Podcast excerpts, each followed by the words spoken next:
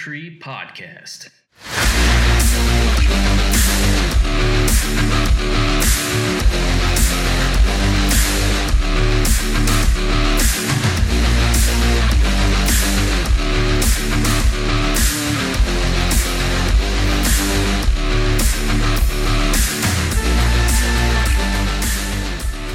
Hello, friends. Welcome to the Three on the Tree podcast. This is a special episode, Four on the Floor, with our good buddy Keith from Virginia. What's up? What's up? And Davis and Ian are here too. Uh, Yeah, I mean, That's just a given at this point. yeah. I, I thought I thought we froze up there. What do you mean we Froze thought? Huh? Is that? That's why I said fuck yeah, I thought. I in the middle of it. it immediately went wrong. We were literally like a half a second into Casey's intro, and you're. Uh, for like no reason. I'm like, what? Because I saw Casey's face just freeze up. But Or Maybe did I that's did I freeze I mid sentence? no. The, I think the audio quality was there. I think. I think Ian's just retarded right now. Yeah, just I guess. reserve your uh, Yeah. obscenities for a real emergency, please and thank you. Trying to use them up. Get them out of the way. Yeah, so Keith is joining us Oh. today because he's got some insight into uh, a topic that we're all very interested in um, drugs. yeah, everybody loves Yep. drugs, man. well, not just not just drugs, but uh, holistic Plants medicine and, and extracts and all sorts of things like that. And drugs is a term that people use that's extremely confusing because it's not a real term. The term drug refers to anything that's psychoactive and causes change in the body, and so does an alkaloid in a plant. So you can call a plant alkaloid a drug, but then you're categorizing it with methamphetamines. You know, you're, you're categorizing things that don't belong together, so it's hard to have rational discussion about it. So, you know, when you use the term drugs, then that means, you know, in my mind, I'm thinking what's on the federal government schedule. And when you say like medicine, I'm thinking marijuana, you know, and I'm thinking of all these different drugs that might be illegal, but I'm thinking of them in a useful sense, just like we use morphine in a hospital, you know, just that type of thing. So, Yeah, and and I think uh, this is a topic. I mean, we all know that the media skews everything that we read and listen to and stuff. I mean, they Oh, they God. Mm-hmm. they frame it in such a way that it makes a good headline, it makes a good story, and it Yeah. curbs and opinion. you know they're getting paid. You know they're getting paid to put that stuff, man. Like they have to be. oh yeah, Because some of it's so out there. It's just like, oh.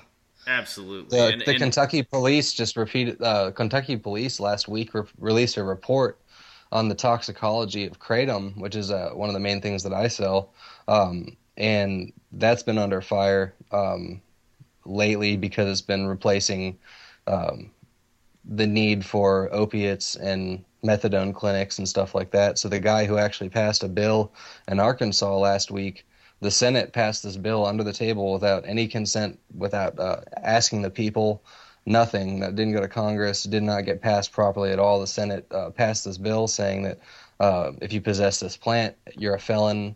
Uh, it's a class one felony, um, or class three. It was something ridiculous.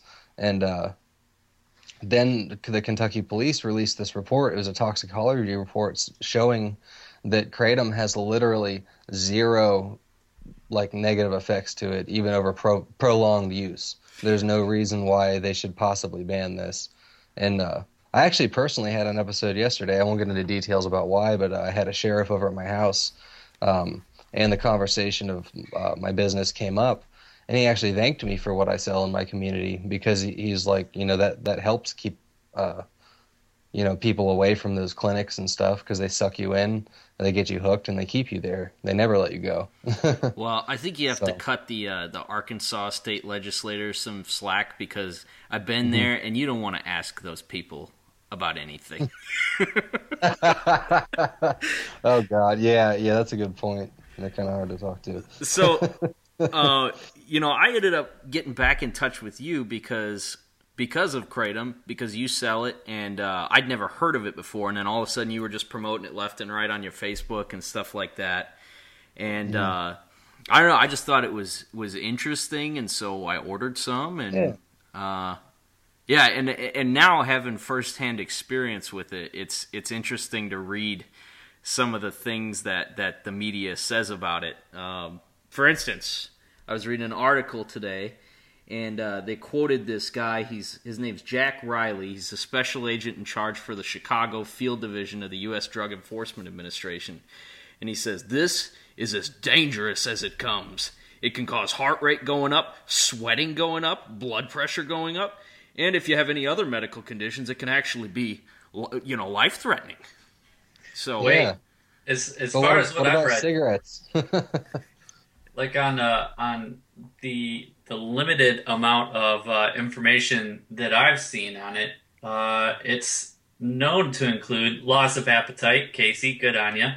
Weight loss, double good on you. Uh, you have uh, delayed Jay Z, if you know what I'm talking about. Number three, can't just get it out there. oh yeah, oh yeah. Uh, that, it that's a fact right there. Okay, okay. Puts a cork in your butt so you can't poop. Uh, well, that's not helping. Well, that helps. That helps Crohn's disease though, for real. Okay. Huh. Yeah, But yeah, helps Crohn's disease a lot. I don't. I don't know about that with, one uh, because we literally just delayed the podcast ten minutes so that I could take a dump before. I think you're a special special case, Uh, Casey. yeah, Uh, I've had a. That's have had a kind of a s- hurt stomach all afternoon, but I just doubled down on it with some habanero wings. So Mm. It's double or nothing right That's now. Might not make it the whole episode. All right, so I'm I'm super interested in this kratom. I haven't read anything Yeah. about it because I wanted to I wanted to wait. I, I Yeah, thought I would. I can- I, I would uh, do a little bit of research on it just to just to see what the overall consensus was on it, and uh, I, I mean, uh, my my question for you is, how did you get into kratom? Because I mean, Oh, it seems it seems very obscure. It is, and that is a really good question. Um, I'm serving out probation for uh, some uh, heavy federal distribution of cocaine and MDMA charges. So that in turn put me in link with some people that uh, are also obscure, and they knew other obscure people, and they put me on to this. Well, well, this one guy, he was a heroin addict, and uh, I let him stay with me, and he brought over this leaf one day, and so we all made it into a tea and i thought i was going to start seeing things and stuff but i was like you know what fuck it we're going to have a good day so we all made this tea drank it real quick and just sat around waited for whatever was going to happen to happen nothing happened other than i felt really really good and clear headed and so then fast forward a year and a half um, i'm you know I, I met a girl quit doing all these drugs and stuff quit selling um, and then I find Kratom online because I'm trying to figure out a way to stave off withdrawals. So uh, I order this Kratom. I paid about a dollar a gram for it, and it was awful. And then I did some more research, and at the same time, my half brother put me on to this guy in Indonesia who sent me a uh, free 500 grams. And so I started using it. and I realized, uh, man, this is helping me like immensely. With you know, I'm not going to go into too much detail, on, uh, you know, live here, but uh, you know, this is helping me immensely personally. So I started uh, helping friends out with it, selling it at both my jobs, and then within three months, uh, it got to the point where uh, it was helping out so much that I could quit both my jobs, and I've been doing it, you know, straight since. And uh, you know, I haven't done an actual opiate in probably about 15 months because of kratom. So Nice. so, uh, so you are at this point are fully self-employed. yeah, for several years, yeah. Oh, good for you, man. Yep, yep. So, yeah, I, I had a, a little stint there uh, after I got indicted where I went and got a job, and then I wised up and was like, "What am I doing?" And I started working for myself. but uh, but yeah, man, it was it was really just one of those things where you know I was literally in the middle of Hood Central. This opiate addict comes over with a pill bottle filled with crushed leaves, and that's how I found out about kratom. And then I fast forward a couple of years, and then here I am now making a living off of it because I remembered the value that I saw in it and how much it affected me just in that one time I tried it. So uh, I don't know, and it, seeing the way it helps so many people is just amazing. It, it's a really satisfying feeling too. So, so just so we're clear with everybody who's listening here, if you haven't heard of this Mm-hmm. stuff before, it's it's a natural plant product. It's legal in almost every state in the U.S. Right? I mean, I I know like I live in Yeah. Kansas. Kansas totally legal, no regulations whatsoever. Yeah, I think it's just Indiana, Wisconsin, Tennessee, uh, Tallahassee, Florida, um, couple other small like, like just some cities here and there. Oh, Uh, okay, okay. Yeah, they don't really arrest people over it yet though. so. Hmm. Yeah, they caught a guy with like 85 kilos uh, the other day in Arkansas, and they just took it from him. So They probably just didn't know what it was, and they're like, "You shouldn't have this much of anything." right. yeah, yeah, exactly. identifiable. That seems to, to be like their general consensus. If it's money products, like oh, you can't have that much of that. We don't like that. You might be able to do something with that. well, I've uh, I've been using it. My wife's been using it a little bit, you know, over the past few weeks, and um, it's it, it it's it's great. I like it a lot. It's a very uh, um, subdued effect. It's this is not like Yeah. you're getting high or anything like that. You're just Yep. you just kind of uh, you, you feel good. You feel like a good mood. You're ready to go do something. I mean, it's just uh, it's just it's like the same level of of alter alteration as like you know an energy drink or something like that. Like it's, this is not like a yeah. real intense sort of thing. No, and if you abuse it, of course, it's just like running five miles and then laying flat on your back and chugging a bunch of water. Yeah, you're probably going to get hyponatremia and die. It's the same. Like kratom is safer than water in that sense. You could literally drink like two ounces, three ounces of kratom, and the worst is going to happen is you're going to throw it up and fall asleep. You know, there's and I've been doing it. I actually did some uh, tests. Um, you guys will probably find this informative. Uh, when I first started doing it, I was worried because I'd already been through opiate withdrawal twice. Um, neither was an enjoyable time. Uh, the third time I knew was going to be worse because I was using heroin instead of uh, you know prescription pills. So uh, I decided, you know, man, I need to actually like get in action here. I know what I know that kratom exists. I know it works, so I'm going to figure out a plan, make it work right. And uh, you know, now I'm at the point where I was taking uh, 40 grams a day or so. You know, uh, 15 grams at a time or so. And now, like, I'm on my, I'm mixing up my second glass of the day of five grams. So I've cut my dose like way in half. Um, I've experienced zero withdrawals, and part of the testing that I did was I switched straight from uh, diacetyl morphine to kratom, and uh, this is just one of the many uses. You know, we can get into that later, but one of the many uses is for opiate withdrawal. So I went from diacetyl morphine straight to kratom, experienced zero withdrawals mentally or physically, and then uh, I, after about three months, I quit for four days, just on purpose, just to see how I would feel. I felt fine, absolutely nothing. I felt completely normal. So I kept doing kratom every day for about six more months. Then I quit for a week. And then when I said I had no withdrawals, I posted on Facebook all this stuff. People were like, I don't believe you. So I did it again. No withdrawals. So, you know, that pretty much I've had three three different tests with doing this plant heavily and then stopping for a controlled amount of time and paying attention to my body and there's been no change other than the fact that I'm not addicted to drugs anymore. so like the only thing I found out about it is good for me, you know. Uh, Man. So why do you keep going back to it then? why do I keep doing it? Yeah. Uh, same reason I like to smoke weed.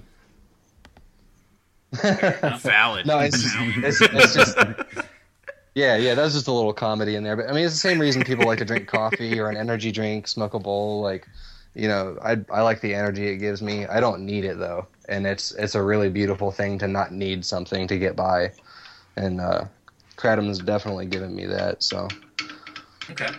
Okay. Well, aside from aside from kicking uh, other habits, does it have other benefits? Yeah, absolutely. Um, like I said, it helps with Crohn's disease. That's um, kind of a, a bit of a complex issue, but in a nutshell, it kind of, like you said, it kind of stops you up a little bit. So if you have issues with diarrhea or something like that, it can be very helpful. Um, it tightens up your stomach muscle muscles a little bit, um, lowers your blood blood pressure. Um, so if you smoke cigarettes, it can actually help uh, offset the uh, heart problems that are uh, going to happen if you smoke cigarettes eventually. Um, people are, are making wiener. yes, yes. It can make you last a really long time too. If you take like one or two grams, dude. Like uh, I'm I'm like a thirty minute to an hour kind of guy. That's just my style, you know. But uh, you know, some some guys just can't can't maintain that. But if you take a good amount of kratom, you're gonna be on par with me with that. You know? no, no. If, if you take too much, right it arm really will kind of numb you. It'll it, it'll. uh I'm left-handed. Oh, But, I uh, see. But uh, no, no. If you take too much, it really can have an adverse effect um, on your libido because it numbs your body. But uh, if you take just a little bit, man, it really does make sex so much better. I gotta real say, I think uh, even if I could last a half hour, I think the rest of my body would give out. Dude, I've been planking a long time. That's awesome. Uh, a 30 minute plank, even with a good distraction, is tough. yeah. That's probably it's, it's hard with girls these days because no one wants to be on top. It's like, man, Yeah, throw somebody a bone. While they throw you a bone. Oh, Oh. Yeah, Andy Dice Clay in the house. yeah. Yeah, man. So, what about things for like anxiety? Oh yeah, yeah. Well, I was going to get into that too. Um, there, kratom grows along this chain of islands that goes from like Indonesia, a little bit um, southwest up towards like Malaysia, Myanmar, all that stuff. Um, you got Java. That's one of the islands there that I was going to get at. They have this uh, species of plant. Um, I don't. I don't subscribe to like uh, whatever evolution, whatever you want to call it. But let's just say that for the sake of the argument, or for my analogy, let's say that that's the case. Um, you have this chain of islands that spread out. You have one class of tree that has all these different types of alkaloids in them, but these islands all throughout them contain the same type of plant that are slightly different uh, genetically, and that's probably just because of their adaptation to the islands over time. So you, uh, most of my kratom comes from Borneo, Indonesia. That's about 800 miles south of Java, and that's where I get some of my other kratom too. That kratom is profoundly different because of the soil, the temperature, and all that stuff. So what they did is, um, uh, kratom is Mitragyna speciosa. That's the, the scientific name. Uh, in Java, they call it Mitragyna javanica, and it's a taxonomically different plant, but it contains the same alkaloids. So what they did was they made a hybrid plant. It's just like making um, a crossbreed between a sativa and an indica marijuana plant, so you get you know some kind of blue dream strain or whatever.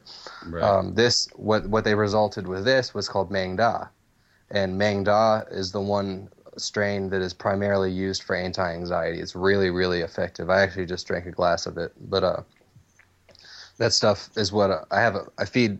Sorry, I was uh, thinking about the daily bread. Um, I sell to some people up there too. The Daily Bread. Um, they're veterans, and then I uh, sell to a veteran group also, um, and they use it only for PTSD. You know, they're they're staying on their uh, meds as far as what their doctors give them for pain because it is so acute because of limbs missing and things like that. Um, but the the kratom is what helps them basically, you know, not kill themselves. I mean, the the suicide rate in uh, veterans is ridiculous. So anything that helps them, you know, I, I kind of back up, you know. So it, it really helps people like that, um, you know. And I think with the veterans, the fact the fact that it helps somebody who had had their leg shot off and their friend killed next to them, you know, the fact that it's helping them, you know, that that tells me something right there, you know, the fact that they keep coming back. So Maeng seems to be like uh, probably one of the most popular strains, doesn't it? yeah, yeah. And anxiety is one of the most popular complaints in the world. So that makes Yeah. Yeah, I guess sense. that's true. so, where do I Yeah, get yeah. this stuff? You get it from this guy. Yeah, you can get it from me. You can get it from all kinds of places. Facebook's probably the cheapest place to go. You know. Right. Get it from shisty buttholes that happen to just wander into a store. 'Cause, Yeah, uh, yeah. We we had that interaction uh, a couple days ago. Yeah, that Really? was weird. Yeah. Um, Wait, hold on. th- Can I can I can I guess real quick? And can I guess which state it was in? Sure. Okay, because I know a couple of people like that. Did he come up to you trying to like undercut you in front of the store, like trying to say that he had other better, cheaper kratom? No, Okay, never mind. Totally Okay. different guy. Go ahead. he was just he was just pushing it. You two ran into somebody that was pushing it? Yeah. Where? Um, we went to a uh, to a smoke shop in Holly, and there was this super uh, dicey dude that gave out like a, a twelve pack of them. So it's like And- pills or something? No, it was like uh, five hour energy bottles of it. Oh. Oh, what was it called, man? Was it VivaZen? Yes. Yeah. Oh, dude, they just got shut down by the FDA, bro. They got like millions of, uh, taken from them. It was crazy. He crazy. said that he said that he bought the name. They fought it and won. He bought the name. but he here's the thing: the guy wouldn't tell me his name. Yeah, well, there's a reason for that. I know the actual owner. I'm not going to get into that on the air, but uh, yeah, he d- I th- he's telling the truth, and he's an asshole. and he's in Michigan? He's he's an idiot too because, uh, like I said, the FDA has been seizing their. Uh, what he does is he outsources his packaging to China because it's like 25 cents, you know, on the hour for labor over there. You know, it's a whole nother issue. But you know, he outsources to China for his labor and for his packaging and stuff. Gets you know millions of dollars worth of the stuff shipped in, and then gets it seized like right after he buys the company. So it's like, yeah, you know where I'm going with that. He's kind of driving it into the ground. Man, But maybe the I uh, can uh, the pre- previous owner sold it and skipped the country. So maybe I can go straight to the source next week. When Yeah. I'm freaking Yeah. in China. Cultural appropriation much? So I, I I don't have Facebook, but if I'm going to contact you for some, for this stuff, yeah, if you wanted to contact me, you just hit me up on BlueRidgeHerbalSupply.com, and uh, you know that's my email right there. So I gotta and I have, ask you. I have uh, my link to Facebook on there too. But what's up? What's up? Uh, well, when I was looking for your you on Skype, um, there's another Keith with your last name that comes up as like uh, Keith Shreds for Christ. Was that yeah, like? that was that's probably an old account I had. Oh, it That's- is you. Oh, That's not your alternate personality. No, no, it's not my alternate personality. You're not shredding for Jeebus anymore, or what? No, no, no. I, I've had to to put down the music. It's getting a new one soon. Yeah, it- well, that's how. Uh, well, Keith and I were in uh, the same dorm for a little bit at uh, a Christian college in Virginia, and then we ended up on two separate bands that played a lot of shows together, and um, yeah, so that's Oh, how dude, we that was met. a blast. So much fun. Oh, it was fun. We, we used to play in this rickety old house on like the the far side of Lynchburg, and dude, you oh could just shit! feel Yeah, I remember that. yeah, like you could feel the floors shaking and stuff when people were in there. It Yeah, like fun. bad, like real bad. Like the floors were about to break. Yeah, It was it was, awesome. it was not up to code. I know that much. Yeah, there was so many kids there they wouldn't even fit in the building, man. Every weekend. Yeah, we were both rocking for G Wiz back then. Yeah, we were. yeah, Jesus. Jesus was proud of us back then, man. now he's now he's like, man, come on, what the fuck you guys up to? Yeah. oh, speaking of which, uh, I sent I didn't send it to you, Davis, but I sent Ian a link earlier. Uh, Glenn Beck is asking people to fast with him for for Ted Cruz. So if you want to help, make some phone calls or don't eat. or just don't eat anything. Yeah. Pass think on the sandwich for Ted. I think he's hoping that uh, the people will just die and, and that they won't actually contribute votes. Maybe God will just chuck a lightning bolt at Donald Trump, and Yeah. I mean nobody would blame him. yeah, he's had it coming for a while now. I mean, Yeah, he's he's on borrowed time. Yeah, yeah. Um, So you're in Uh, Virginia still right now, right? Yeah, yeah, I'm I'm stuck here. Yep. Stuck But there, man. Yeah, Have, yeah. have you have you ever been to Michigan? Yeah, I've been to Michigan, Michigan a couple times, man. It was always cold though, so I never really got to enjoy it too much. You know, I'm, I'm a South Floridian, so I'm I got that warm blood in me. I, got, I wear a parka when it's like 60 out. Yes, that is what stuck is, not Virginia. I, t- I took these Yeah, guys yeah. to Lynchburg a couple times to ride motorcycles, and they're they they love it there. Oh, dude, yeah. Lynchburg's the shit, really. I mean, there's so much to do here. I mean, we, you know, we have the the largest Christian college in the world. We have the the first, I think, the, I think the first artificial uh, snow, or whatever you call it, snowflakes or whatever, Yeah, that ski weird. place. We got an indoor skate park, outdoor skate park, river, you know, all that good stuff. mountains, miles and miles Yeah. of non pothole roads. Right? Yeah, and off, awful people, you know, just you know. So I, I gotta ask you. So you're doing a lot of this stuff, you know, just over the internet and things like that. Like, is that Mm. like meeting Craigslist people all the time? Is that how it how it feels, or are you you actually deal with decent guys? Um, dude, it's everything, man. Every person, every personality type that you can imagine, every excuse, every lie, every good thing that could come to you happens. You know, Right. when you when you just meet random people all the time, you know, so it's uh, you know, I have people trying to scam me on a daily basis. Uh, you know, I've been I lost over sixteen thousand dollars last year due to people, you know, friends of mine just not paying me back. Uh, Oof. Know, so it can it can be kind of dirty. I mean, it's pretty cutthroat. People treat it. Uh, well, I shouldn't say they treat it. Anything involving a large amount of money, people get shisty over. It could be toothpaste or it could be crack. It doesn't matter. Someone's going to kill you over if it's worth twenty grand. So, Yeah, right. uh, you know, it, it's really not the the object of uh, interest that, that matters. It's the, the value, and it could be intrinsic or extrinsic value. And the extrinsic value, if it's enough, people get really shady, and it doesn't matter if they're your friends or not, or how how long they've known you. And like I said, I'm serving. Uh, I have 15 years over my head for uh, stuff that I wasn't even really doing, and it was a friend that set me up to do it. You know, uh, Wow. so so that's why that's why I said you, know, you have scammers that come across you every day. You have people that are uh, there's always some kind of uh, you know stupid excuse. But then they, on the other side of things, you have people that are extremely ambitious.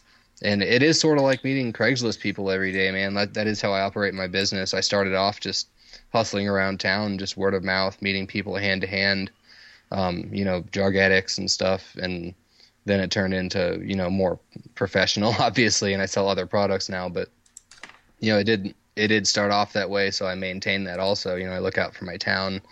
Um, if I have orders to ship out, but somebody needs something here in town, I'm going to look out for my town first because that's you know they're the ones that helped me. Sure. So you know that's that's just how I look at it. But you know I'm al- I'm always going to maintain that hand to hand. Uh, you know if you need an ounce of kratom, I'll drive across town and give it to you for five bucks because that's just what I do. But uh, you know on the other hand, you know I do have to deal with all those crazy Craigslist people, and you know you do meet those ambitious people that are like, hey, you know I'm ready to take a sample and then drop a thousand dollars if it's good.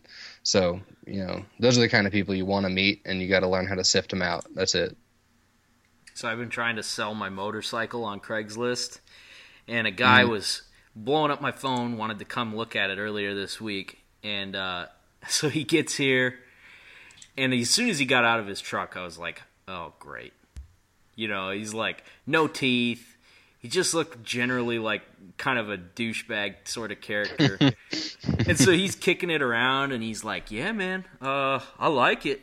but you know it's going to take me a little bit to get the money. I was like, oh, okay, well, you know, it'll be here when you're ready. And he's like, Yep. well, Yeah, just, just call uh, me. I'm gonna bring you five hundred dollars next week, and then uh, you know I'll just bring you five hundred dollars a week until I get it paid for. Like, It's like- sounds good. The, Oh the my bike will be here the whole time. I was like, dude, I don't, I don't, I don't think so, man. I don't think that's a good Yeah. idea. And he's like, well, come on, man. I mean, I got, I got bills to pay too. like, well, Oh, what the hell? So don't buy a Well, you need- motorcycle. sounds like you need to consolidate before you buy. Yeah, exactly. I know you're doing me a favor and all, but yeah. God. yeah, uh, I that I can only imagine that that part of it gets really interesting. Oh yeah. Yeah. Oh yeah. we tried to sell uh, one of our bikes. Uh, this is a, a General 3OT story. One of our bikes that we created together, and one of the people that came over to check it out, uh, they looking around at everything, and they just started yanking at wires, oh my god. like on the bike. They're I just wasn't there for that. they're, yeah, they're just tugging away at, Oh my- at the wiring. I mean, it's it's wiring. You're not supposed to tug on it.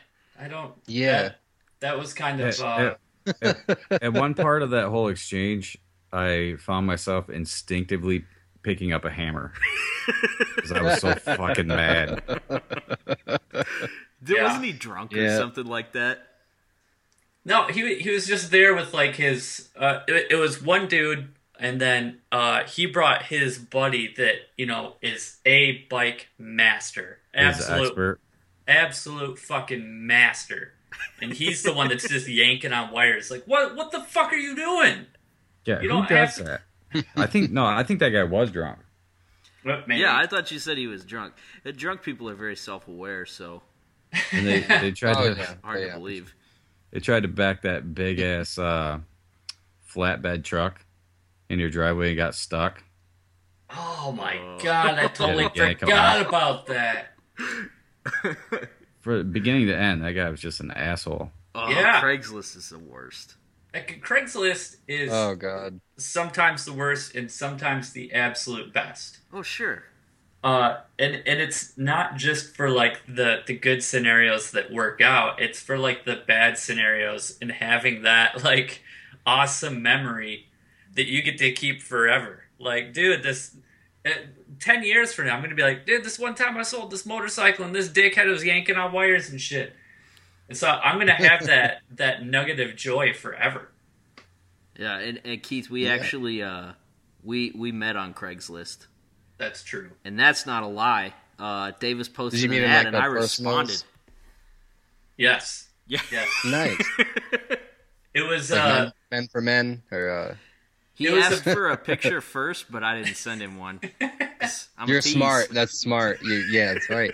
You gotta you gotta talk it up first. Talk dirty. Yeah, because you know, once you're there, they, they'll take whatever they can get. Yeah, exactly. You make sure it's later in the night. They have nothing to do. You know, Right. you're locked in. You know.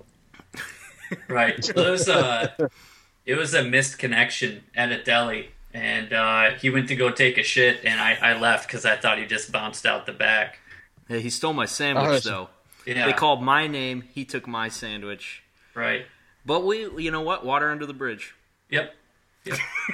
Yeah, that that's forgivable. You know. Hands under the table. Uh, so you know, you know, are you? You said you're not playing music anymore. Oh, um, no, not really, man. I I started playing piano again recently, just because I'll play with my daughter. She just turned one, so I'll play with her on my lap and like just try to get her used to hearing like Bach pieces and stuff. But I'm not really playing guitar or anything. I'm thinking about getting a seven string and a drum sequencer and just you know having fun. yeah, Davis is all about seven strings. Yeah. That's yeah, That's Love it. exactly what I want to do. If I my problem is, is that I can't find a program that like I'm I'm comfortable with. Um, try. Have you tried Pod Farm, man? Pod Farm. Yeah, Uh, I have not, but I will. Yeah, Oh. well, in a nutshell, dude, it has a drum sequencer that sounds really realistic. It's really easy to use, and it has like hundreds of built-in amp tones and stuff that are actually realistic. It's the same thing that you the uh, the guy who produced The Devil Wears Prada and all that record label, and uh, what's the other one? Um you've heard of like Born of Osiris and Veil of Maya. Oh, Um, yeah. Yeah. all- both those albums were recorded on Pod Farm, and you can buy it for less than two hundred bucks. Wow. Okay. Yeah. Anything that Veil of So- Maya does is probably all right. Yeah. Yeah, yeah, exactly. at We'll least, take your word at least- for it. Yeah, they, but they get they got that awesome tone. They use solid state amps too, which is pretty funny. Yeah, Uh, at least I at least they I used to. I I I saw them last summer, and I Oh, nice. I love Veil of Maya musically, but I was so grossly uh, disappointed with the live show. Honestly, Why was that? um, just Singer? because. No, no, I I actually enjoyed the new singer. I think he did a pretty good job. Uh. Okay. It's it's uh, fucking Mark only played like just the shit that he wanted to play. So like there were some like Oh. uh like clean guitar parts or like double parts where he'd just stand there not doing anything until the part that he wanted to play came back in, then he would start playing. Which he's fucking great at what he does, but He's getting lazy. yeah, back when I played, like part of the art was being able to like hit your pedals on time and hit your effects on time and, and Yeah. these quick transitions so that like mm-hmm. you're fully representing everything. So I was I was just kind of like disappointed by that. That It was- Yeah, like, I agree, I agree too, man. Like when I hear an album, and then I go see the band, I want to hear what I heard on the album. Right. You know. Right. And I understand if there's overlapping vocal parts. I get that. You know, it's timing, but like, you know, vocalists make up for that live. But you know, there's some things just like with Veil of Maya. Part of their gimmick, what makes them Veil of Maya, and what makes them special is the fact that Mark uses a loop station. And so if he doesn't do it live, then why would I want to go see them? Yeah. I don't You know. know. It, it's it And sounded that makes good. sense. Good. It just wasn't wasn't what I wanted Yeah, more. man, Casey, I don't think I've been to a metal show in like five years. uh, I quit going to them. You know, Yeah, it's all too. a bunch of freaking high school kids that want to fight with you. Yeah, Yeah, Yep. most of them are bigger than you, Casey. So that's that's or or have Yeah. sex with you. I went and saw Alt J back in September. I don't know if any of you guys are familiar with Alt J, No, never heard No. and they were right on. Their their live show was better than their albums. Their albums that no one's heard. Well, it's not. It's not metal. Well, uh, Casey, we wouldn't listen to him because we're just sh- Yeah. sheep. We don't listen to original content. Yeah, you guys should listen to some more obscure things. I listen to really obscure music. I've actually been on a, a Wiz Khalifa kick lately. So uh, But you probably like Alt J then. I'm kidding. does, does he do? No? Does he? Does he do hip hop or? Uh, No, I'm like, No. you can't be that obscure. I've I do. I like all kinds of music, man. no, they don't do any hip hop. It's strange. It's strange stuff. It's Yeah. strange, but it's super melodic. Nice. Well, I'm into that. Aesop That Rock, man. good. Do you like that? Do you like that new song? Damn straight. It's awesome. Yeah. Great. Have you ever heard of that haven't guy? heard it. Who? Uh, Aesop Rock. Yeah, I was playing some of that at the bar last night. Just the instrumental shit. It's just Well- a real oddball hip hop sort of thing, but this Mhm. guy's dude's really good. Yeah, it's different for sure. Yeah. Yeah, I've come to appreciate everything. It's funny how you get older and like when you, when you're young, you go through that little. uh I mean, we're probably you know close to the same age or so, but uh, you know everybody went through that phase where they they really liked the Eminem's first LP or whatever. Thought it was really cool, and then you go back and listen to it now, and it's like, man, what the fuck was I listening to? This guy has problems, like major, major psychological issues. I, uh, I, I didn't get to listen to it. That was on the blacklist. Yeah, I had to I had to sneak it in. I had to sneak it in. It was like it was the weirdest things that were on the blacklist. It was like Eminem, uh, Marilyn Manson, professional wrestling. Creed.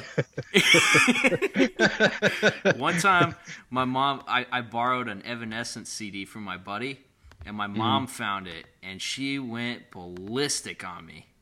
Brenda oh, did? no. Yeah, Poor lady. she was really really 'cause- upset. Had a pretty girl on the front. Oh, it's because she looked, uh, she looked bad. Yeah, Yeah. my mom said she Yeah. looked possessed. Oh yes. Like, oh, Oh, no, yes. mom, it's the makeup. It's the makeup. I promise. You can fake possession so easily, mom. Speaking of that, April and I went to the Witch last night. Yeah. Oh, that was That was dark. Dark, dark, dark. So, what was dark? The Witch. Remember I sent you a preview of that? Yeah, but I don't remember it. Marijuana causes short-term memory loss. You gotta remember, I'm stupid as fuck, and I'm not gonna remember anything. So uh, it's a kind of an interesting week for uh, weed laws because old uh, Scalia kicked the bucket. Yeah, yeah. I wonder, what- wonder what's up next. If you want to call it that. Yeah, More like I just more like Obama killed him so that he could take the guns away.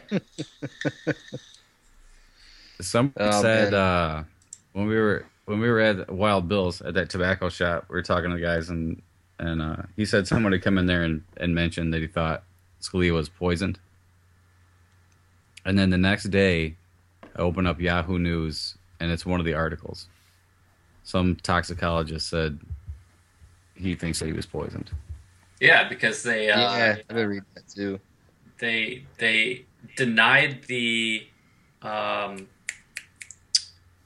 what the fuck is it the how come I can't think of it The the autopsy? autopsy yeah yeah thanks Keith uh, they denied the autopsy and just threw him straight into the ground Yeah, I read about that, man. That that's fucked up. And Autopsies that should with, be uh, mandatory. Osama bin Yeah. Laden too, and I Yep. think he was poisoned as well. Lead poisoning. but yeah, I mean, uh, this does put the government in a situation where you know Obama can finally outlaw saying "Merry Christmas," and um, you know, Yeah, it opens up some doors for sure. I mean, like a lot, a lot more doors than people realize. You know, uh, the, the thing is with politics, like people don't under, understand. Like politics isn't just Washington. Politics is your everyday life. It's it's the dollar bills that go in and out of your pocket. That's what politics is, and uh, and it and it literally sits in your wallet all day long, and you don't even think about it. But the government is literally in your pocket, and uh, with with Obama going the way he is, like yeah, he's done. In my opinion, I think he's done some good for the whole uh, marijuana effort. He's also done some bad, but he's he's more or less a scapegoat for uh, you know the decisions that other people make, other people's private wars. But my point that I'm getting at is that is that money runs shit. The president doesn't. Uh, so if somebody gets paid off enough, they're gonna do what they're gonna do. And so you have an entire This you have an entire country. as like- soon as the t- the uh, the marijuana lobby uh, outspends the tobacco and alcohol lobby. Wait, say that again. So this is this will all end when the marijuana lobby can outspend the tobacco and alcohol lobby. Exactly. Yep. Same principle. So, and it's like it's a whole might makes right situation when it really should be, you know, just do what's right in the first place. But we it's we've got such a jumbled mess of the privatized prisons and stuff. Just that alone, just the fact that we have privatized prisons with 80% of them filled with um, you know, marijuana offenders, you know, that's that right there would offset, uh, you know, billions and billions of dollars, jobs lost. You know, people just it would make a whole mess of the country. You know, so it's a transition that everybody knows we have to make, but we don't really know how to make it. So some states are just trying to like, like Colorado is just like, well, you know, we're gonna put a foot forward. You know, So that was another thing that I read today was that um, this Scalia deal comes right as this week they were supposed to hear a case in the Supreme Court where um, uh, Wisconsin or Wyoming and Nebraska were trying to over overturn Colorado's weed legalization because they claim it's a violation of their sovereignty. Yeah, like who's like really like who's who's not getting paid off there for They're- real? They're claiming Like, that's a money- increased criminal activity in their states. like, well, you guys have dumb rules. What do you What do you want? Yeah, from us? exactly, exactly. You know, that's ridiculous. But it's gonna get, it's gonna get to the point, and this sounds really, really malicious. And I say this to people all the time, and I'll say it openly, and I'll continue to. But there's gonna come a time when that generation that decided to throw our generation in prison and set us all up as snitches against each other and destroy families and kill people and declare a civil war against their own people against our will with no declaration from Congress. That day is going to come to an end, and those people are going to be in nursing home one, nursing homes one day. And guess who's going to be feeding them their medicine that they need? We are. So if I want to deny them their medicine because they threw a bunch of my friends in prison for the rest of their life or like ruined their family, I might just do that. So they need, Well- you know, it's just it's it's just the whole like karma thing. You know, I'm not actually uh, you know going to do that. I'm using it as an analogy, but like they're going to grow old one day and they're not thinking about the fact that, you know, they're causing a civil war within their country and that money is not the most important thing. Yeah, your old ball sack is gonna need some meds someday. No, yeah, exactly.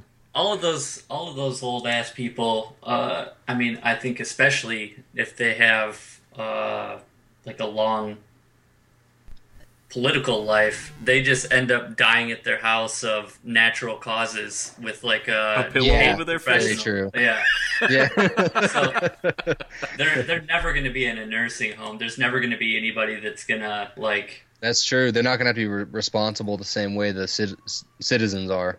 Yeah, they're they're above it. They're gone. Oh man, Yep. soon we're gonna be Yep. able to grow them new organs and stuff, and they Yeah. can just stay alive and and just preach their garbage forever.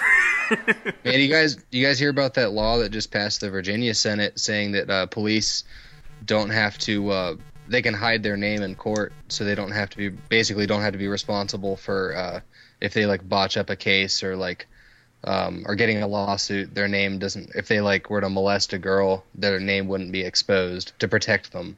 Protect No them way. from a Netflix documentary series. Yeah. but yeah, but like last year in Virginia, we had a cop. I mean, this is just one of probably hundreds of counts. Um, you know, we had uh, several pregnant women get raped by police here in Virginia, and uh, they didn't even serve any time. They just got fired. And like, how do you get away with that? You know, I'm surprised they even got fired. and Yeah, they usually Yeah, just send them on paid leave for a while. yeah, you did do that to my wife, I'll kill you, man. For real. It's yeah, crazy. there's a there's a, a shocking lack of accountability for police, and you know, like Oh, it's, it's appalling, man. It, it's like I even told the police. Uh, yes, I've had three interactions with them in the last few weeks. Um, you know, them searching my house because of my ex and stuff. I'm fine. I'm still here. I'm good. It's just talk. But anyways, you know, I had interactions with them, but I told them each time I'm recording you, and I feel uncomfortable with you being here, and here's why: because you guys kill collectively more more innocent people than drug dealers, mafia, and terrorists combined yearly. So that's why I don't want you in my house. But if you want to talk, we can talk in front of my cameras outside. So that's what I say to them. But uh, how, how well do they respond to that? they look they look absolutely flabbergasted, and they always say yes. Interesting. Yeah. I mean, what are they going to say to that? It's true. They know Yes. they're hated. They're hated by their country because of those laws, and we don't hate police. We just hate the war on drugs. You know, that's Yeah, well, you know, and we we all agree cocaine is bad. We all agree, you know, addiction isn't good, but we don't think I don't think that uh, throwing someone in prison for 20 years is going to help their addiction. no, and I don't think it's the government's job to tell me what I can do with my own body. Exactly. That's the fundamental of what you just said. And see, like, that has been a big realization for me. Like, you know, I mean, y- y- Keith, you know where I come from. You know, I mean, I Yeah, yeah. these guys have been helping me deprogram for like quite a while now. But that was one thing that Ian, you know, had said when we first started hanging out was that you know you should be in charge of thing whatever you put in your own body. And I remember at the time thinking like, dude, some things are just bad and people don't need them. And you know, mm-hmm. do we have to protect you know people who don't know any better. And it's it's funny like how you, you when you actually start delving into like some of the stories and like reading some of the statistics and stuff about the war on drugs and about our prison system and things like that, how your perspective changes. And I remember you said that Oh, yeah. you know we need to stop treating addicts like criminals and we need to start treating them like addicts. We need to offer them, you know, uh, you know, therapy Yeah, and, they need things help. like it's that. a it's a, it's like a computer virus. It just needs to be deprogrammed. You need to be defragmented. That's that's what it is. Um, but uh, there and there's also a couple of sides. You know, uh, LSD actually helped me a lot with withdrawals. Uh, you know, psychedelics have probably been the uh, number two help in my life as far as uh, stress, um, overcoming problems, coming up with innovative business ideas, inventing things. I mean, I li- I've literally invented new, uh, you know, compounds and stuff just because I was tripping and I was like, oh my god, I could bind an oxygen to this and this and this, and it's just stuff I wouldn't think of when I'm not in that state of mind. And uh, so, I mean, there, there's there's a use for everything. When I was saying that there's two sides to it, I mean by this, you can use drugs for you know a couple of different reasons. You can argue that they should be legal for the sake of research and my example for that is back in the 1920s, the first person to ever perform a successful surgery on themselves. Was, I forgot the guy's name, but he, I believe he's a German doctor. Uh, and he used cocaine as a local anesthesia to remove his own spleen. And it was yeah. a su- successful surgery. And then he, li- he, he later died due to complications uh, trying to do a brain surgery on himself and uh, that's obviously you're gonna die. I mean, uh, you have to be crazy to do that, but like that's super ambitious. I mean, he's, he's probably doing a surgery probably, on himself using a periscope, and and on cocaine, and on cocaine. Like that doesn't help. yeah, I think that dude was like uh, uh, stranded, like in the in the Arctic or something, and, and no, he, he just like, he literally just wanted to do it. Like he just wanted to. That's it. I must have heard a different version but, of that story. I've heard that before. Yeah, yeah. It, but uh, then on the other hand of things, you know, you have people like that that are doing it for the research, and then you have people that are. Um, I'm skipping the abuse side. We've already discussed that. We already know people abuse drugs, but I'm talking about uh, you know, there's people that um, use. Let's say you're out in the woods somewhere, and you you're in South America. You have a little bit of baking soda on you, and you get um, you know really bad you know skin like some kind of cut or something. And you can you know for a fact that you can put some of the baking soda in the leaves roll them up uh, get them wet and soak them for a minute and it's going to take the pain away when you put it on the wound. Uh, so that's a good use for cocaine. But a bad use for cocaine is obviously you know taking it and putting it into a hydrochloride and then cooking it into crack and stuff. That Charlie there's no Sheening it off of hookers that's yeah, exactly. the, yeah, exactly. There's no yeah. there's no need to Charlie Sheen the, the cocaine. Yeah. You know, it's uh so what I'm getting at is there's multiple uses for things, but it doesn't mean you should ban them completely across the board. Uh, morphine is not inherently evil, because if there's someone who's like literally about to die because of the pain of their leg being blown off, yeah, I'll shoot you up with a bag of heroin. Fuck yeah, your leg just got blown off, man. Chill for a second, like right. Chill for a long you know? second yeah, chill. Like for real, I'm gonna like you do your you do you. I gotta fix up your leg. Like I think the the funniest thing when you, is when you start talking to people and you're like, yeah, man, drugs are you know people use them as as creative juice in some ways, and I'm like, think of all the '70s and '80s bands that are you know cruising around playing the same songs at county fairs all over the place because they dried yeah. out in the late '80s and they haven't written a song since. Yeah, that's a very good point. Like sober Joe Walsh isn't good for anybody. Yeah, you know what's funny though? This is uh, kind of on topic. You know, Born of Osiris, right? Yeah, I was reading it. Uh, I think it was on their Cribs thing on YouTube or something. They did some kind of Cribs thing on there. Anyways, they said that uh, their all their albums are inspired by mushroom trips. Like the the guitarist just sits there and eats mushrooms and writes all their songs. really? yeah. I can't even. I tried doing that and I can't even like make sense of my fretboard. Yeah, his it's his like mushroom trips moving. have a lot of pinch harmonics in them. Yeah, and a lot of weird rhythms and random parts. But yeah, no, it's interesting. Mm. I, and I think like public perception of this stuff is coming around.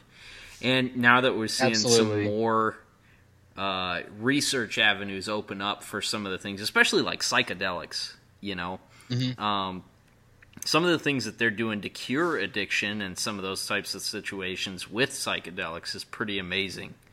And uh, oh yeah, you know, you you're right. Like you, you trace trace those roots back, and like, have you ever listened to uh, or uh, heard of the guy Graham Norton? He's a I don't think so. Graham He's a- Norton's great. yeah, he's a scientist that's on. He's on like Joe Rogan's podcast all the time, and he Oh, wrote okay. a book called um, uh, what is I heard of him. what's that book? Something of the gods. I forget. Anyways, he he alleges he thinks that um, evolution in primates, especially. no, no. no. You're you're confusing it. That's Terence McKenna. Terence McKenna's the one that wrote that about the the mushrooms. Yeah. Uh, um, yes. And who are- who do we, who were we just talking about? Graham Norton. Graham Norton. Graham Norton is a big proponent of psychedelics. Um, but the one who wrote that book was Terence McKenna. Okay, so Terence McKenna alleges that like he believes that evolution, especially in like primate species, like between somewhere between like primates and human beings, you know, these monkeys that loved flipping over cow turds and eating the mushrooms off the bottom of them, uh, ate psychedelic mushrooms, and it like changed their perception of the world around them, and like it was just a continual process. And they were talking about like, you know, how in all these primitive cultures, psychedelics have like this centralized role in in their uh, their folklore and in their their customs and and traditions and things like that. It's kind of interesting. Like this is not something that just got cooked up in the '60s and you know. Oh no, this is you're absolutely on the money, and drugs are much, much, much more important to ancient cultures than people even realize. Even in the Old Testament, it called for cannabis oil uh, to anoint the priests. So, uh, you know, they had to literally make tinctures. They had to, you know, get down and do some organic chemistry to make these different oils and potions, and some of it did involve stuff that you would go to jail for now. Which is really funny when you think about it, but uh, and mushrooms have been a huge, huge part of, uh, I, I would say, thousands of religions. I mean, just It's- just if not physical evolution, like cultural revolution, evolution. you know? exactly, yeah. Because DMT, uh, psilocybin is a tryptamine. It's a, it's an analog of the tryptamine family. Uh, dimethyltryptamine is produced in the pineal gland, anyways. It's that when you die and you see the bright light at the end of the tunnel, you're going to get the same effect if you smoke a bowl of DMT. The light at the end of the tunnel is an effect that your body produces to basically deal with the shock that you're about to die.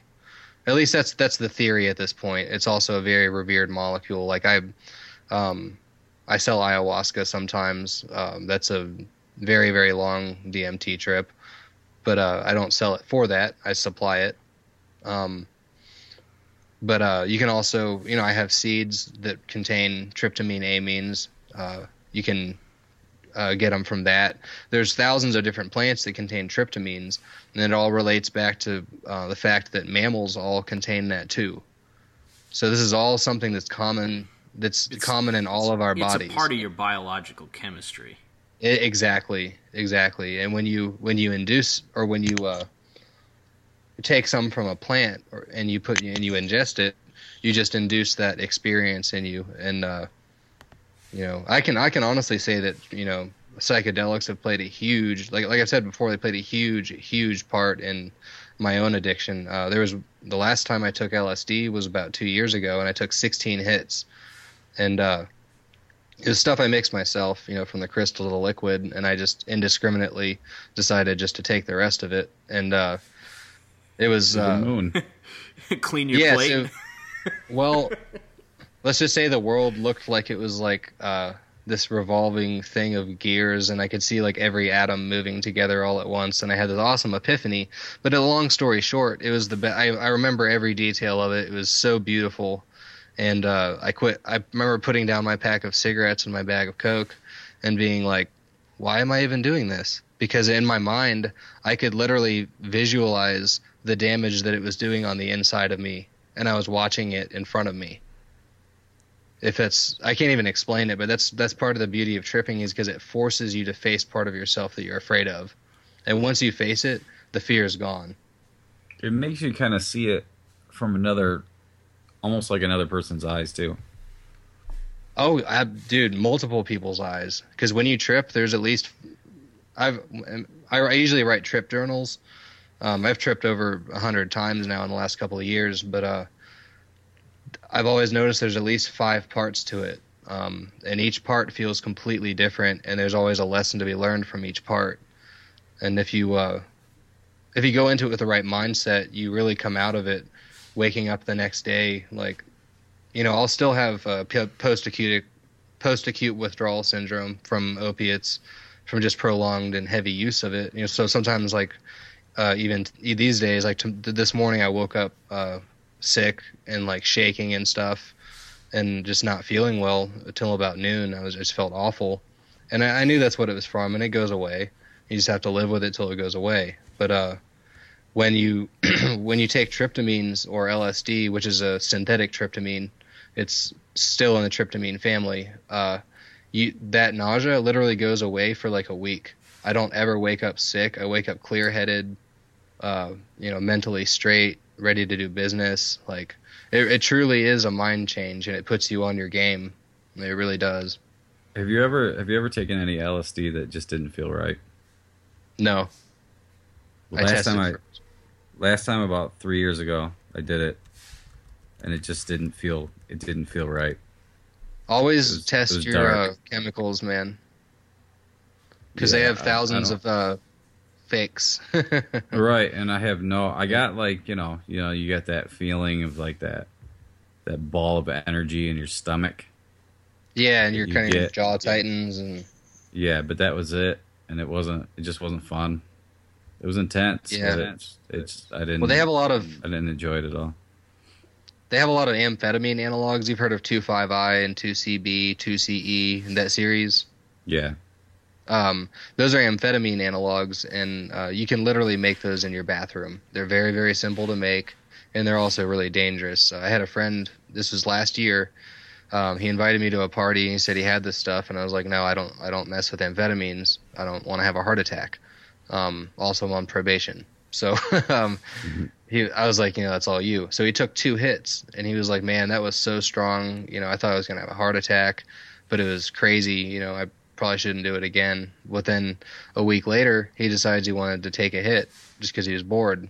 Well, he died. And the coroner right. doesn't know, and they don't know why he died. He didn't have a heart attack. He just, his heart failed. Like there's no one knows why he died, and he's just one of uh, literally like a growing large number of people who are dying because of these analogs, and uh, it's it's so hard for the government to keep up. We have the Analog Act, which I think came out in 1992, if I'm not mistaken. But uh, the fact is, when you bind an oxygen or a carbon or whatever to uh, a compound, it's no longer the same compound, and the government has to go through this whole series of steps to make that new compound illegal. So while the government is, you know, working on trying to control this influx of drugs, we're on the other side making thousands and thousands of new ones, and I literally mean thousands. Like that's not a that's not an exaggeration. There are thousands of new drugs coming out.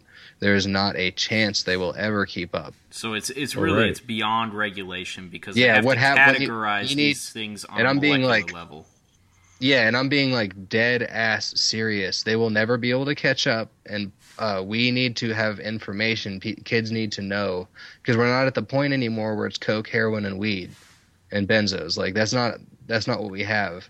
We have coke, heroin, weed, benzos, methamphetamine, methylene dioxymethamphetamine, like the, just all these crazy words, like stuff that kills people. The JWH series, the 25I series, the 25B series I mean, it's just there's thousands of them, and education is the only thing that's going to help. And really, you know, like you know, in a lot of situations where that probably happens, it's somebody passing someone something at a party, and they yeah. don't know what it is, and they obviously have not done the research to know that there are dangerous things out there. Exactly. Know? Yeah. It's a funny story. How I met my wife was exactly like that. Uh, I bought um, a good amount of. It was supposed to be MDMA, uh, methylene dioxymethamphetamine, um, you know, or known as Molly. You know, it releases oxytocin in the brain, all that stuff. The the feelings of love. It gets rid of depression. Um, MAPS actually just uh, legalized it for research here in the United States, which is a huge, huge step because it's been legal in Switzerland and some other countries for depression for a while. um, and they're seeking to treat um, like couples like couples therapy with MDMA because it really really does work. But uh, anyways, so this guy sells me I don't remember it was like an ounce or something, and it was enough to piss me off. I had like 30 people over that night, big party, free Molly for everybody, you know, have a good time, and so you know, every 45 minutes later, everyone's like, uh, Keith, like this feels good, but it's not quite right. And I was like, well, take another hit then, and then so we all we all ended up taking like a third of a gram, which is too much for if it's regular MDMA. There's no need to take that much. So, uh, anyways, I did a little research on it over the night. Uh, one girl had like a miniature stroke. I ended up developing like two mouth sores by the end of the night. And uh, so I brought one of my friends over there that was bigger than me. We basically busted in the house, and I made the guy put his phone on speakerphone and call his dealer and because I wanted to find out if he was ripping me off or if his dealer was ripping him off. And if it was dealer, then we're gonna drive over there and make it right. But he wouldn't make the phone call, and uh, he ended up dipping out of town, not paying me the money he owed me, and then I married. Uh, well, the girl I'm married to now was his girl at the time. So you know that's just how that happened. That's kind of a funny story, but uh, Jeez. you know, the, the the truth is, you know, you, people pass along these uh, analogs, and what the guy sold me was called methylone. Methylone is the number one substitute for MDMA. When you go to a festival and someone hands you MDMA and says ten dollars a hit, it's probably methylone because methylone costs about twenty five dollars an ounce. MDMA is worth about fifteen to two thousand dollars an ounce. So that's where they'll get you, and it's not nearly the same effect. It's dangerous for you. It it looks and feels very similar for about forty five minutes, but it's actually very dangerous. And MDMA is not neurotoxic at at regular doses. So uh, you have people faking thousands of different things just to make a quick buck off of someone's suffering when they're substituting it for something that's supposed to end depression, help couples stay together, um, and it, only positive things, and they're turning it into an actual like, you know, like a crack game or something. Like, you know, that's not how it should be. Man. So Well, circling back around to to to kratom, like, is there? I mean, I know there's a lot of like smoke shops and stuff that sell kratom. I mean, is there problems with consistency and and uh, and legitimacy and stuff like that when it comes to kratom, or is it just a a commodity that everybody has? Yeah, there, it's going to be like any other market, man. Uh, with kratom, like I said, you know, you have all these different strains. Uh, most of it's actually picked wild on the jungle. There are farms. Each tree takes about five years to mature, so you can't pick from a tree. I mean, you could start growing a plant, but it's not going to be ready for you know five, six years. Um, so mo- a lot of it is picked wild out in the jungle. Um, there are a lot of people that do get bad kratom in the sense of it's just been sitting out, it got wet, um, things happen like that. I've actually not, I've never gotten a bad batch of kratom. I've had kratom that some people didn't like, but most of the other people did like.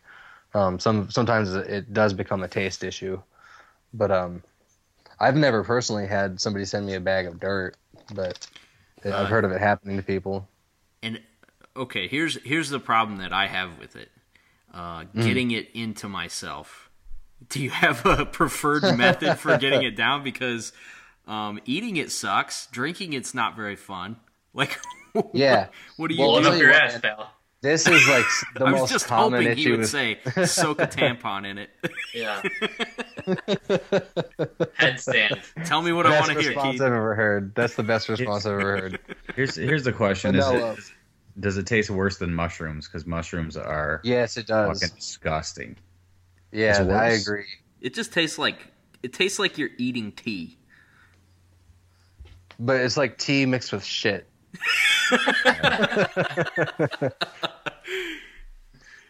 but no, honestly, capsules are the way to go, man. You have to take a lot of them sometimes, but really, um, with kratom, less is more because there's an enzyme that builds up that's within kratom. So, like, let's say you're taking uh, your your normal dose is four grams. Well, let's say today you took eight grams. Well, the reason that you feel nauseous is because you're literally putting yourself into uh, what they would call a mild precipitated withdrawal. And if you do, you guys know what that is? Like, it's basically when you take an opiate and an opiate blocker at the same time. so you're blocking your receptors from being able to do what they're supposed to do, and it gives you a massive headache. Ooh. Um, yeah, I said one time I, I took like uh, 70 milli. If someone's listening, they're gonna know what I'm talking about. Uh, they're gonna be like, "Oh my God, what's wrong with you?" I took a half a strip of Suboxone and 70 milligrams of hydrocodone at the same time, and uh, so that was about 72 hours of me like deciding whether or not I should call the hospital or not. but uh, Isn't that what methadone does? Um, methadone doesn't have a blocker in it. It's actually more like synthetic heroin. Um, it it's, it doesn't block opiates. Like if you did Subutex and then tried to do heroin, you wouldn't get high from the heroin. And same thing with Suboxone. But with with methadone, yeah, you could definitely overdose and die. Oof. I feel like that's super dangerous. Uh, yeah, it is super dangerous. Because if It's- someone's not getting high from the heroin, aren't they just going to do more Yeah. heroin? yeah, exactly. And eventually, and honestly, I know amount? I know three people like, and I can say this safely. I'm not going to say any names. I know three people that are using heroin to get off of their subs right now. Real talk, like they're using heroin to get away from their doctor. Huh. Like, how fucked up is Oh. that? Wow. You know, but we we all know it. You know, it's just finally starting to get to the the point of fruition where things are starting to change, and uh, people are less afraid to say their opinion. Yeah, everything's it's, everything's changing really fast right now on drugs. oh yeah, It's oh, yeah. becoming super progressive, and I'm I couldn't be happier Yeah. about it. Oh yeah, are- I agree. People are people are seen as patients instead of addicts anymore, or instead of criminals, I should say. Yeah, yeah. And I've seen it turn like, you know, really, really, really good people like and and they're still really good people, but I've seen them do just really fucked up things that I'm like, you wouldn't have done that if it wasn't for that drug. Like you know and I'm sure everyone knows what I'm talking about. We all know someone, Yeah, you know, that uh, you know, steals from their parents and they're 32 years old and still live at home, can't get a job. Like, it's just, you know, that, that's what the drug does to you. And you have to keep it under control. And that and kratom is really such a lifesaver because it helps people with methamphetamine withdrawals, alcohol withdrawals. It can help uh, with benzodiazepine withdrawals. And if you aren't familiar with those, those are uh, considered the worst withdrawal because they last like pretty much infinitely. You can put yourself in the hospital if you just stop taking benzos. That's that's not a good thing to do. Um, Jeez. but it helps with literally every type of withdrawal. So it's it's just I don't want to say it's a, a miracle plant or advocated as a um, you know a cure for a, a drug addiction or a disease or anything. It's not like that. It doesn't work for everyone, but it certain shouldn't certainly shouldn't be banned for everyone just because it doesn't work for a couple of people. So and that's the same principle with everything we're talking about. I think. Well, we should probably wrap this up here, but if people are interested in kratom or other plants and herbs and extracts and things like that, where can they find you, Keith? Oh, just hit me up on Facebook. It's Keith Polis, or just um, go to BlueRidgeHerbalSupply.com. BlueRidgeHerbalSupply.com. Well, thanks for joining Yep. us, man. It was, it was a pleasure. Yeah, Yeah. yeah, likewise, man. I appreciate it. It was fun. Learned yeah. a Thanks, lot. Keith. All right, yeah, and you guys feel to feel free to hit me up anytime on the side. I'm always around. Yeah, we need to have you back on again. I feel Yeah, like we only absolutely, scratched man. the surface. Oh yeah. Oh yeah, Absolutely. And there's always something new every week too. You know. But I'm Always definitely something I'm I'm the I'm on the Blue Ridge Herbal Supply um, website. Yeah, What? I'm about to update it, but uh, yeah, that's the that's where it's at right now. I actually do like 99% of my business on Facebook. Ironically. I don't have Facebook. Um, It's time to step into the 21st century there, Well, I do. I, I do have an email, so uh, I, I do have that. Well, all right, Is folks. that- Thanks for joining us. And uh, we're going to be taking a week off next week because I'm going to be in China. Da, da, da, da, da, da, da, Nice, nice. I'm gonna be in the Virgin Islands. Uh, there's no stupid song for that. It's just gonna be magnificent. So, da da da da. Fuck you. Eat my balls. Yeah. Well, uh, make sure you put plenty of shirt on your transparent skin so you don't I get will. burn. I see. I see. I'm not the only one that's been only tanning my face there, chubs What are you talking about? You look like a goddamn tomato right now, you prick. Dude, this is sun. This Yeah. is sun. I was outside. killing food all weekend, man. Killing food. It's either sun or you're blowing blood vessels in your face, taking too many shits. It was probably some cocktail of the two, I suppose. yeah, yeah, probably. All right, guys. Thanks for listening, and we'll talk to you later.